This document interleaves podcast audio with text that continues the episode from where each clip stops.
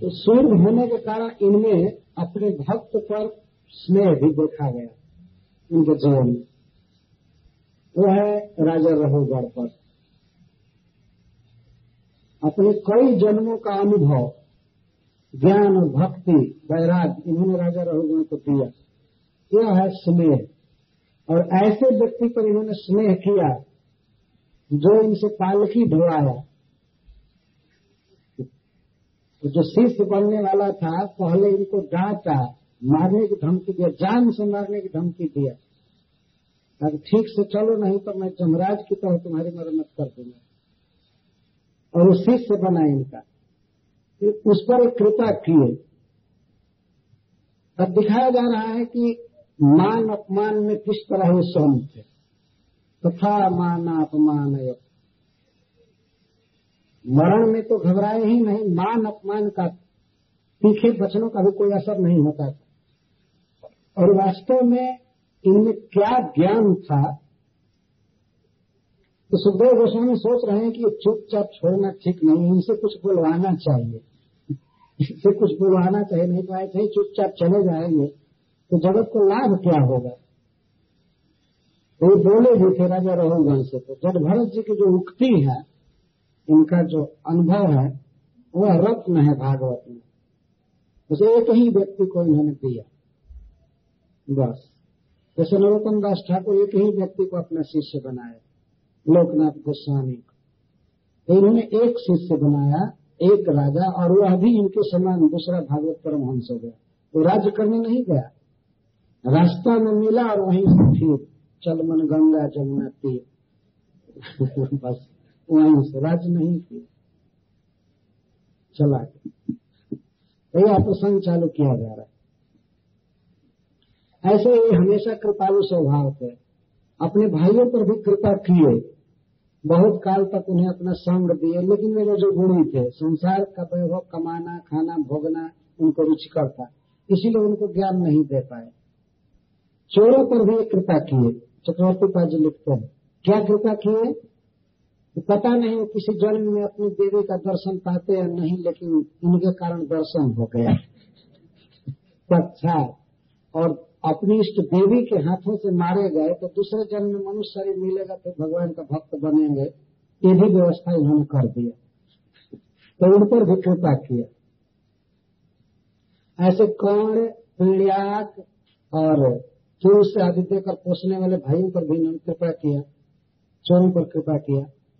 और सत्वगुणी जीव राजा रहुगण जो भगवान के भक्त थे, उन पर कृपा की। वे पात्र थे योग्य पात्र थे, ज्ञान, भक्ति और गौराग्य के इसीलिए उनको उन्होंने पूरा पूरा कृपा से सींच दिया। यह दिखाया जा रहा है। तो राजा रहुगण सौवीर और सिंधु देश के राजा थे। यह सिंधु देश इस समय पाकिस्तान में पड़ता है। और सौवीर का कुछ हिस्सा राजस्थान और गुजरात में पड़ता है। तो वहाँ से राजा रहुगण गंगा सागर जा रहे थे। किस लिए? सत्संग करने के लिए जा रहे थे। तो इसी से उनकी महिमा समझिए। यहाँ बंबई में, इसी अंधेरी में रहने वाले राजा लोग भागवत सुनने नहीं आ रहे हैं? और वो पाकिस्तान से सिंधु देश से जा रहे वो एक सिंधी थे। अथवा गुजराती होंगे। जो भी हो, राजा रहुगढ़ या राजस्थान में। तो वो जा रहे थे, गंगा सागर। कितनी लालसा होगी उस राजा को, जो भगवान कपिल देव से मिल करके सत्संग करने के लिए, शास्त्र चर्चा, भगवान की भक्ति सीखने के लिए जा रहे इस प्रकार की जिज्ञासा होना राजाओं के लिए तो यह असंभव बात है। लेकिन राजा रहुगढ़ इतने पवित्र थे, भगवान के भक्त थे, उनके अंदर ये लालसा तो जा रहे थे। लेकिन राजा थे इसलिए कुछ रजोगुण भी इनमें था। और उनको ये विश्वास था कि जो आत्मा इस समय राजा है वो हमेशा राजा रहता होगा। और जो इस समय नौकर है, वो हमेशा नौकर है व्यवहार इतना जटिल है कि व्यवहार में रहते रहते ही अभिनिवेश आ जाता है। पद पोजीशन पर रहने से मनुष्य के मन में भ्रम हो जाता है कि यही मेरा स्वरूप है। जिस दिन वो पद से हटता है, तब तो पता चलता है कि ये मेरा स्वरूप नहीं जब तक पद पर रहता है, वो अंधा हो जाता है, नहीं समझ पाता तो राजा भक्त थे सत्यगुणी थे, लेकिन फिर भी राजा थे। किसी को दंड देना टैक्स इकट्ठा करना, शासन करना, इस व्यवहार में रहते रहते उनको ये भावना थी कि मैं राजा और इस कारण से, उस समय चलो वहाँ से उतनी दूर से तो किसी को भी रास्ते में पकड़वा लेना और पालकी में जोत देना इनका खेल। आप बताइए, बिना वेतन के।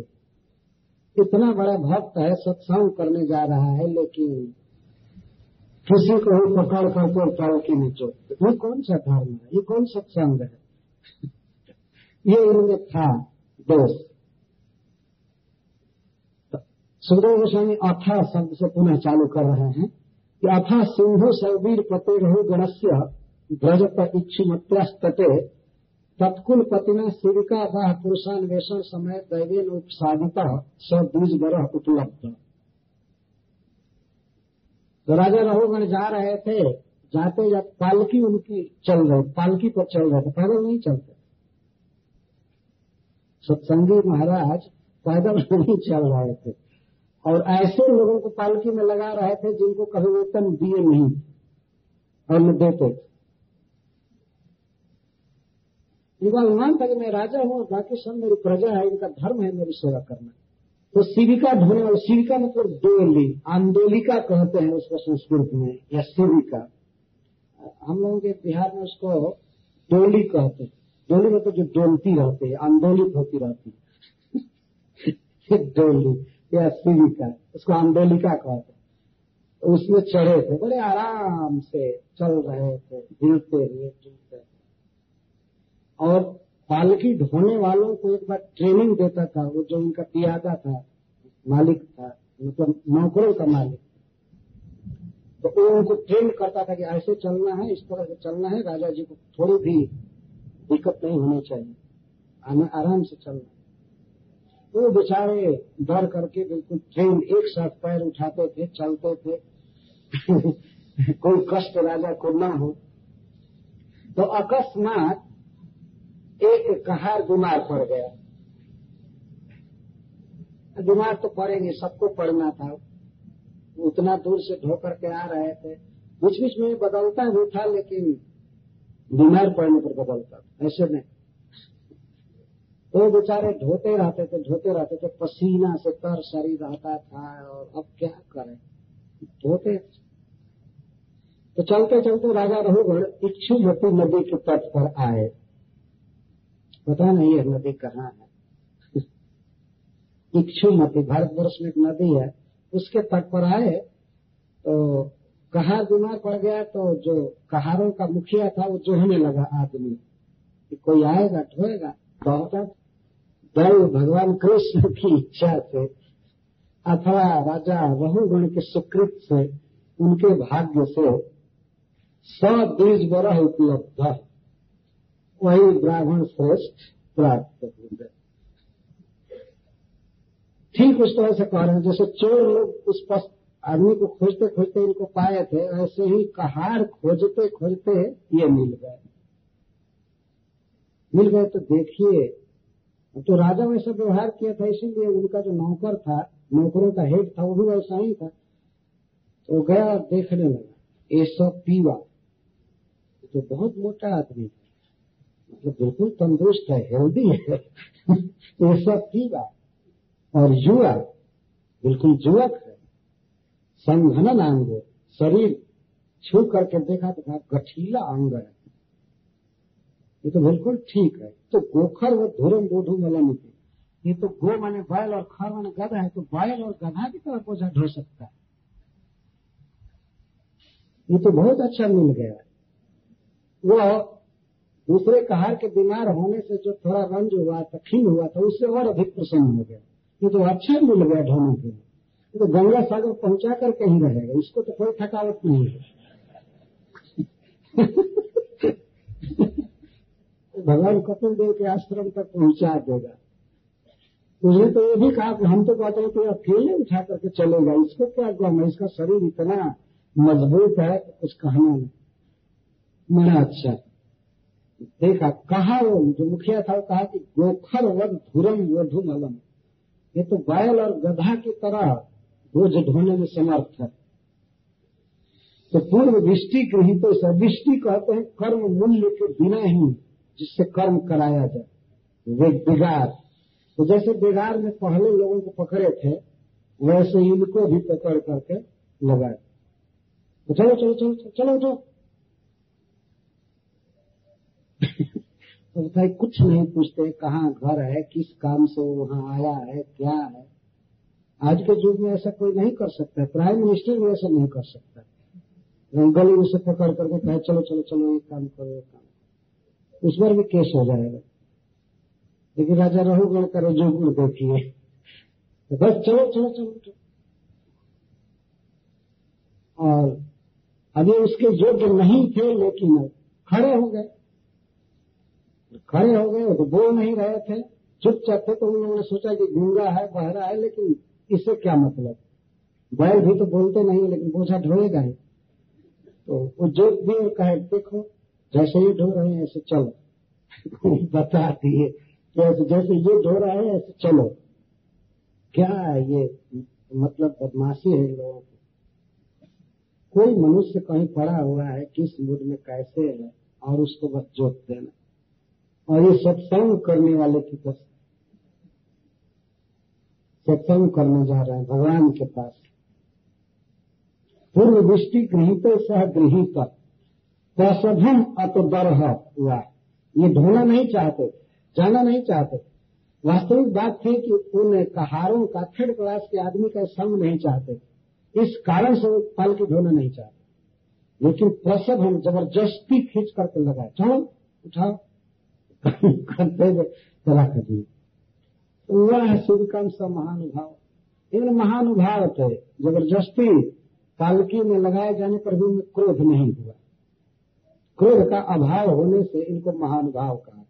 महाअनुभाव जिनका महान प्रभाव धोने लगे। तो धोने लगे तो ये थे, वैष्णव थे, ब्राह्मण थे, जन्म से ही दयालु। तो ये केवल ईशु मात्र देखते थे। ईशु कहते हैं गांड को गांड चार हाथ का होता है। ये धनुष चार हाथ का होता है। ईशु मात्रा व लोक गते। प्राणी हिंसा परिहार्थम ईशु मात्र प्रदेशावलोकस्य अनुपश्चात या गति हेतु होता है। बाढ़ की जितनी लंबाई होती है, पता नहीं क्या लंबाई है, उतना ही दूर पृथ्वी पर देखते थे। ईशु मात्रा व लोक गति। उतना देख करके तब उनकी गति पैर उठता था। वे इधर उधर नहीं देखते थे। ज़मीन पर देखते थे, भूमि पर देखते थे। क्यों? हिंसा, परिहार आया। कीट, पतंग, चीटी आदि मरने न पाए इसके लिए वे देख करके चलते थे। देख करके चलने में पुरुष गति न करने का ही था। अन्य पुरुषों के साथ इनकी गति का मेल हुआ नहीं।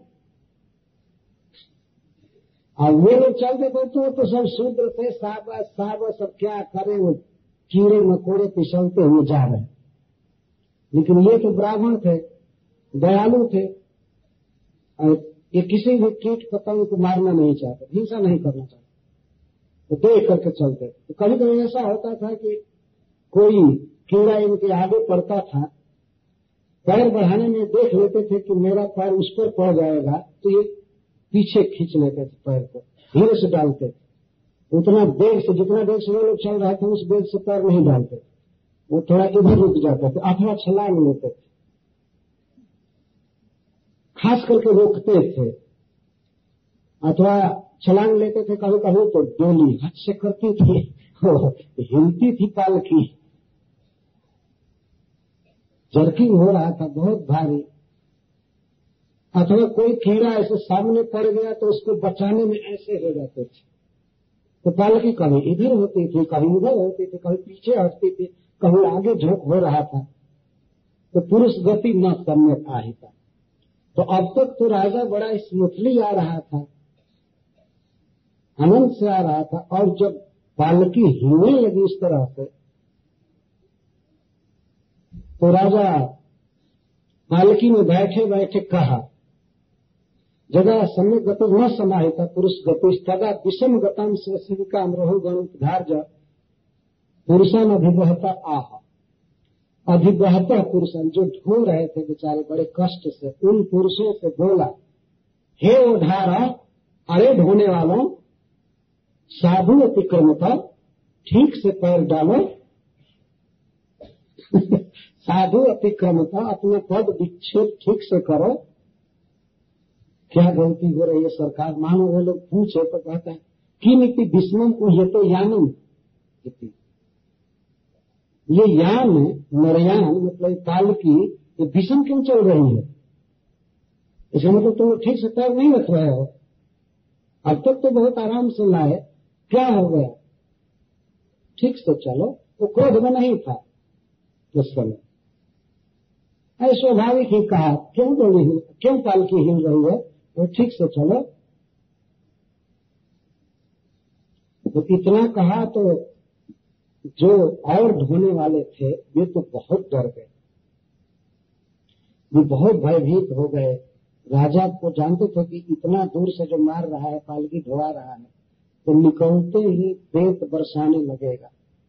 तो वो तो बेचारे डर गए। और डर गए तो उन्होंने सोचा कि राजा से सही सही बता देना चाहिए, नहीं तो एक दिशा से सबको मारना चालू करेगा। जेल में ऐसे लोगों को मारा जाता है। अगर कोई एक आदमी गलती करता है तो कैदियों सबको पीटा जाता है।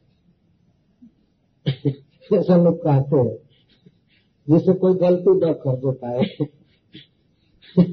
तो ये लोग डर गए। अथवा ईश्वर बचा, सोता लंभम उपाकरण, उपाय तुरंत संकित मन मनसा उपाय तुरीय तुरीय का अर्थ चौथा। चौथे उपाय से डर गए। राजा के पास चार उपाय होता है किसी को ठीक करने का। इसको राजनीति कहते हैं। शाम नीति दान नीति, भेद नीति और दंड नीति। तो दंड नीति चौथी नीति है।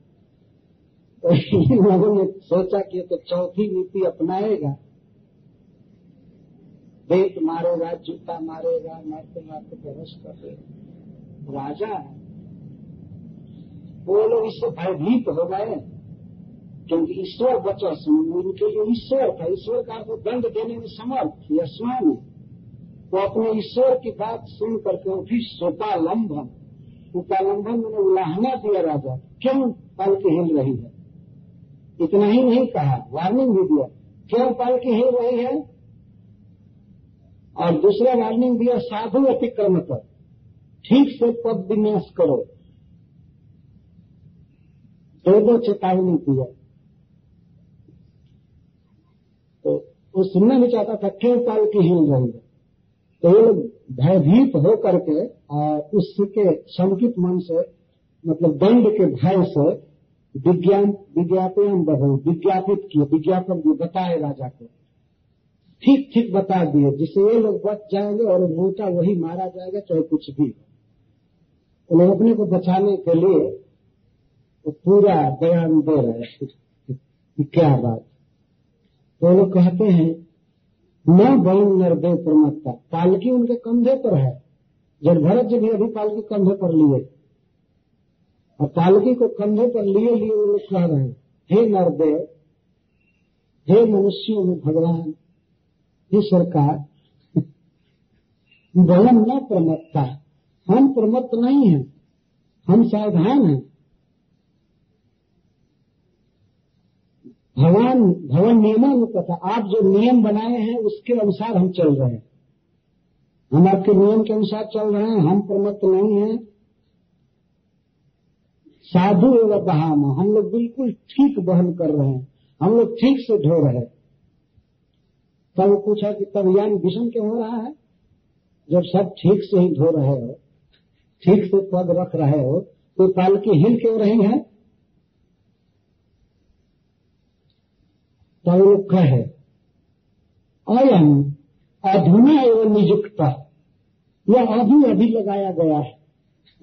जब भरत जी को दिखा कर कहते और राजा को दिखा रहे हैं, वो देख करके इसी को जो भी दंड देना होगा, मारना होगा, मारेंगे। तब ठीक से चलने लगेगा।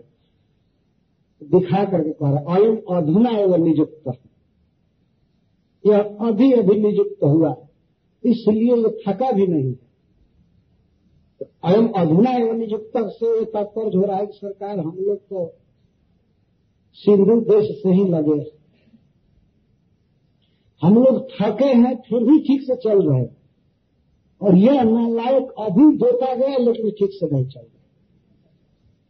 अब धीरे धीरे चल रहा है। ये शीघ्र नहीं चल रहा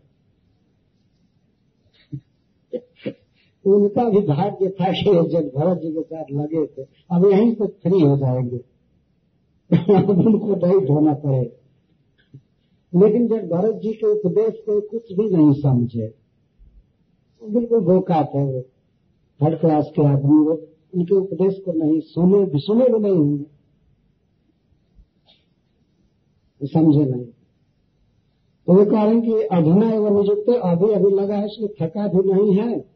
फिर भी न द्रुतम ब्रजती वो तेज नहीं चल रहा। है हम लोग थके हैं, बहुत दूर से लगे हैं, फिर भी तेज चल रहे हैं, और यही पाल की खींच रहा है, ये तेज नहीं चल रहा।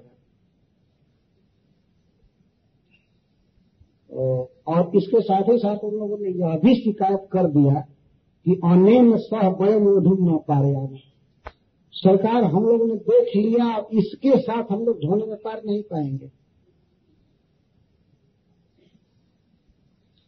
इसके द्वारा ये सिद्ध कर रहे हैं कि आप इसको पीटेंगे भी, तभी ये सुधरने वाला नहीं है। ऐसे पीटना चाहिए इसको, लेकिन पीटने के बाद भी सुधरेगा कि नहीं, कोई आशा नहीं। अन्यथा ये लोग कहते कि आप इसको जब पीटिएगा, तब हम लोग इसके साथ धो सकते स्पष्ट कह दिए कि सरकार इसके साथ हम पाल के धोने पार नहीं पाएँगे। अमीन सह वो धूमधूम को धोने में न पारे हम। हम नहीं पार पाए, हमसे नहीं धोया जाएगा इसके साथ। तो इस वक्तव्य में यह भाव छिपा था कि आप किसी और से धोवाइए और को लगाइए। और इसको छोड़ दीजिए या पीटिए को। उनके कहने का वक्तव्य ये था। ये कंप्लेन किए।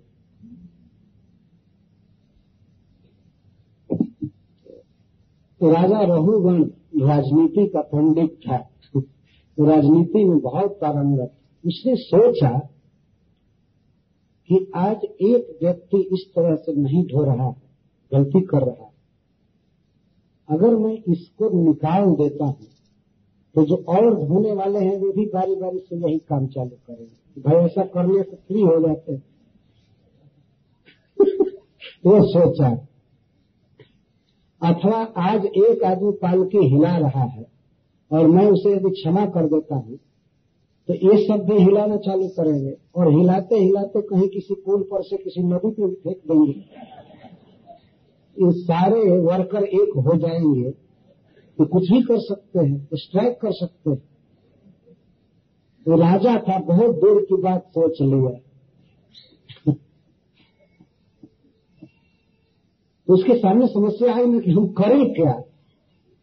अगर उसको मुक्त करते थे, तब और और सभी वही चाल चलते। कि ऐसा करने से जब हम मुक्त हो जाते हैं तो हम भी ऐसे चले। राजा हमको भी छोड़ देगा कहेगा कि ये इसके लायक नहीं। अथवा वो ये ये सोचता कि छोड़ दो, चलने तो जैसे चल रहे हैं तो वो लोग भी वैसे चलते। तो राजा ने सोचा सांसर्गिको दोष एवं न्यूनम एक सर्वेशम सांसर्गिका नाम भवतुम अराती ये नीति। जो सांसर्गिक दोष होता है मतलब एक के संग से दूसरे में जो दोष आने आने, आना संभव होता है तो एक का दोष सब में आ जाएगा। वो सोचने लगा, उसको भी बहुत दूर जाना था और अपने राज्य से बाहर हो चुका था। परदेश कलेश नरेशन को राजाओं को ही प्रदेश में क्लेश होता है। बहुत सोचना पड़ता है, राजनीति से हमेशा चलना होता है। श्रीपद शंकराचार्य ने लिखा है कि हमेशा सोचना चाहिए, हमारा कौन मित्र है, हमारा कौन असली दोस्त है, हमारी आय कितनी है, हमारा व्यय कितना है। सब विचार करके चलना चाहिए राजा था तो क्या लेकिन वो भी अपनी रक्षा की बात सोच रहा है। तो सोचा कि एक आदमी का दोष सब में जा सकता है, ये सभी बगावत कर सकते हैं स्ट्राइक कर सकते हैं। अगर सबसे भारी भय था राजा को कि ये चल रहे हैं, चल रहे हैं, अगर ये अपने प्राण का मोह छोड़ दे तो हमको तो कहीं भी मार सकते कहीं मान लीजिए बहुत ऊँचा नदी पर पुल पड़ा और चारों मिल करके पालकी उठाकर फेंक नीचे तो मैं तो गया इनका पद भले हमारे मंत्री करते रहेंगे लेकिन हम तो मर ही जाएँगे। इसलिए उसने सोचा कि बेहतर है कि इसको सुधार कर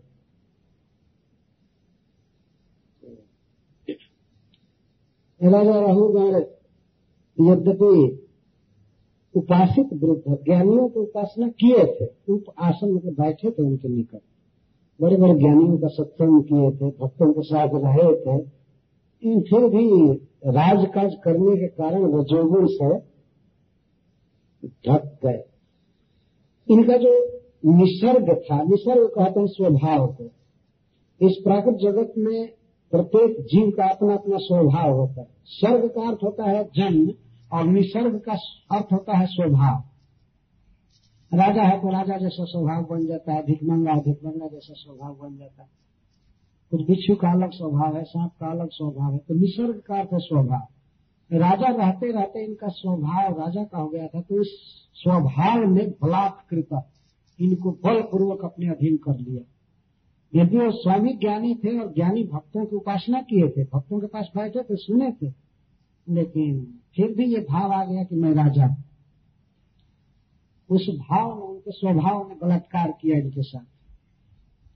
इनको अपने अधीन कर लिया। और ईसद उत्थित मन में कुछ क्रोध उत्पन्न हो गया। नहीं, ज़्यादा क्रोध उत्पन्न नहीं हुआ है। जब कहारों ने शिकायत किया जज भरत जी की तो जज भरत जी के प्रति राजा थोड़ा क्रोध हुआ ईसत उत्थित मन में मन मन क्रोध। और वह बोला, किनसे बोला? जिनका ब्रह्म तेज स्पष्ट नहीं था। वो नहीं जानता था कि एक ब्राह्मण है और वैष्णव। राजा को पता नहीं क्योंकि इनका रूप रंग ऐसा था कि कोई भी भ्रम में पड़ जाता। कोई नहीं समझता। जात वेद से निवरसावृत मत ही जैसे भस्म से ढकी हुई आग हो, उस तरह से इनका ब्रह्म तेज ढका हुआ था। नहीं जानता है, उसकी मति रजोगुण से आवृत थी। मारना, डांटना, शासन करना, ये रजोगुण है, भोग भोगना। तो उसकी मति आवृत थी रजोगुण से वह इस प्रकार बोला। देखिए, ये है रजोगुण। रजोगुण में और तमोगुण में मनुष्य दूसरे के दुख को नहीं समझ पाता। राजा को पालकी हिलने से दुख हो रहा है, लेकिन पालकी जिनके कंधे पर है, उनके दुख का इसको कोई पता नहीं। उनको कोई दुख नहीं है। लगता है पत्थर के बने हुए हैं। उनको कोई दुख नहीं है। और इस सरकार को इनको हिलने से, पालकी आंदोलित होने से दुख हो रहा है। इस तरह के लोग हो जाते हैं रजोगुण इस तरह का दृश्य हम लोग सब जगह देखते हैं। कुछ लोग हैं जो फ़र्स्ट क्लास एसी में चलते हैं तो ऐसा मानते हैं कि हमारा यही स्वभाव है, हमारा यही स्वरूप है। और बाकी लोग सेकंड क्लास के जनरल कोच में फंसे जाए खड़े जाए, कोई बात लेकिन हमारा स्वभाव है, हमारा हमारा ये रजोगुण है। मैं ये नहीं कहता हूँ कि मनुष्य को ऐसे नहीं चलना चाहिए और उसे भी सेकंड क्लास में जाकर खड़ा हो जाना चाहिए। लेकिन ये स्वभाव हो जाता है। फिर यदि वह आदमी सेकंड क्लास में न चल पाए बाध्य हो जाए फ़र्स्ट क्लास एसी में चलने के लिए तो इसका मतलब रजोगुण में सत्वगुण में रहने वाला व्यक्ति इस तरह से बाधित नहीं होता। वो किसी भी स्थिति में प्रसन्न रहता तो ये सोच रहे थे, मैं राजा हूँ और उनसे बोले आक्षेप करते हैं, व्यंग वचन बोल रहे अहो, कष्ट। क्या कहा जाए? बहुत कष्ट में पड़ गए हैं आप। बहुत दुख हो रहा है आपको। व्यक्तम उरु परिश्रम का। व्यक्त मैंने स्पष्ट है। ये छिपी हुई बात नहीं है कि आप बहुत थक गए हैं। बहुत थक गए हैं। एक पद आपसे चला नहीं जाता। और वो बिल्कुल थके नहीं थे। कभी भी थक नहीं सकते थे। वो तो